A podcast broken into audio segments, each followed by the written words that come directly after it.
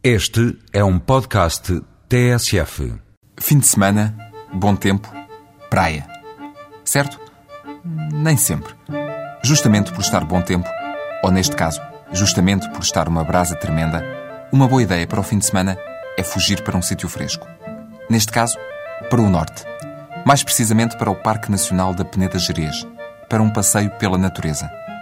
Sobretudo um passeio pelas tradições culturais no meio da natureza. Uma espécie de viagem etnográfica. A pé, claro. Começa amanhã de manhã no Santuário da Senhora da Peneda, por bosques frondosos e pequenas aldeias, regatos e vales cobertos de verde enquanto o sol de julho e agosto não a terra de vez. São caminhos de romeiros que nos tempos da outra senhora vinham do Jerez e do Lindoso até ao santuário. Havia até quem viesse de Espanha. O passeio tem 16 km e acaba na Várzea, na mistura das águas, onde o rio Peneda se junta ao rio Laboreiro. E é aqui que começa, no domingo.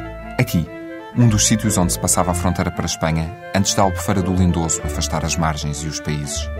Foi aqui que tantos e tantos deram o salto, pela calada da noite, a caminho de França. O passeio vai por caminhos de muros cobertos de musgo, nas veredas de contrabandistas que noutros tempos andavam de sacola às costas a fugir da Guarda Civil. Naquela altura vinham de Espanha, carregados de café ou tabaco.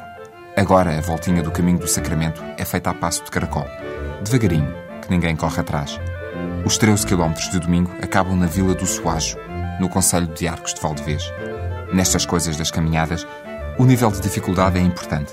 Mais subidas, mais descidas, esforço físico maior ou mais pequeno, tudo conta. Neste caso, é uma atividade considerada fácil. É mesmo um passeio. E logo pelo único parque nacional que temos. A participação nos dois dias custa 40 euros. Se for apenas no sábado, paga 20.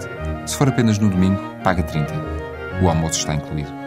Para mais informações e inscrições, escreva no teclado www.oficinadanatureza.pt.